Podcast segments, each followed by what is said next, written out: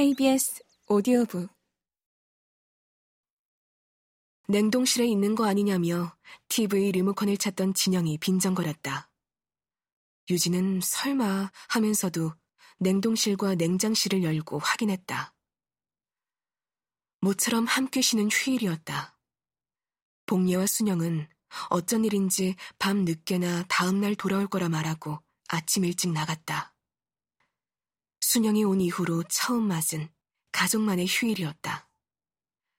순영이 있거나 복례가 있거나 혹은 진영이 없거나 하는 식으로 그동안 온전한 주말을 보낸 적이 없었다.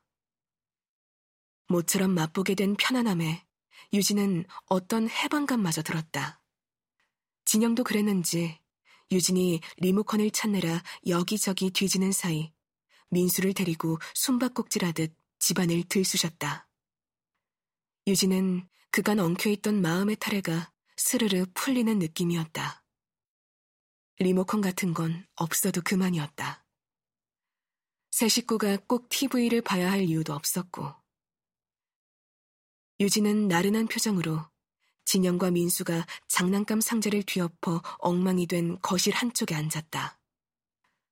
관절마다 박혀있던 긴장이 녹고 달콤한 피로가 그 자리를 부드럽게 감쌌다. 유진은 그대로 누우려다 몸을 일으켰다. 오므라이스라도 해먹을까 하며 부엌으로 갔다. 프라이팬을 찾을 수 없었다. 프라이팬은 항상 개수대 아래에 넣어두었는데 거기에는 라면이 잔뜩 들어있었다.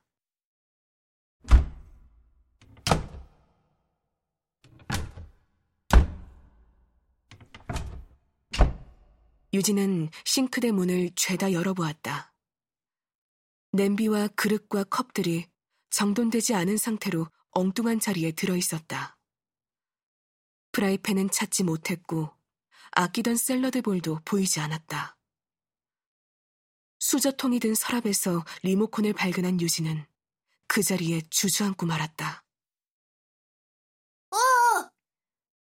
민수가 소리 지르며 팔을 번쩍 들었다. 오? 오, 오렌지? 진영의 말에 민수가 다시 오! 라고 외치며 팔을 들었다. 코, 코끼리? 아, 자, 자, 우리 코끼리 만들자. 진영이 한 손으로 코를 잡고 팔 사이로 손을 길게 내밀어 빙빙 돌다가 소파 위로 넘어졌다. 진영을 따라하던 민수가 넘어지는 동작까지 흉내내더니 진영의 다리 사이에 엎드려 소파 밑으로 손을 넣었다. 뭘 꺼내려는지 민수는 바닥에 얼굴을 바짝 대고 낑낑거렸다. 음, 아빠가 꺼내줄게. 진영이 소파 밑에서 끌어낸 물건은 민수의 겨울 담요였다. 담요는 길게 두 번 접혀 있었다. 이게 왜 여기 있느냐는 눈빛으로 진영이 유진을 쳐다봤다. 유진도 모르는 일이었다. 진영이 끌어낸 담요 앞에서 무릎과 허리를 한껏 접으며 한바탕 웃고 난 민수가 귀퉁이를 들어올리자 갈피점에서 작은 플라스틱 조각이 주르르 쏟아졌다. 민수의 얼굴이 환하게 빛났다. 조각 하나를 집어들고 오! 라고 외친 민수가 그것을 이마에 붙이고 두 손을 번쩍 들어올린 채 거실을 공중공중 뛰어다녔다. 살짝 땀이 밴 이마에 고불고불한 머리칼과 화투장이 찰싹 붙어 떨어지지 않았다.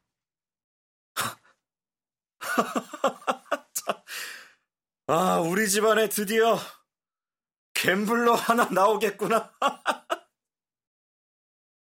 진영이 찡그린 미간을 풀더니 갑자기 껄껄 웃었다.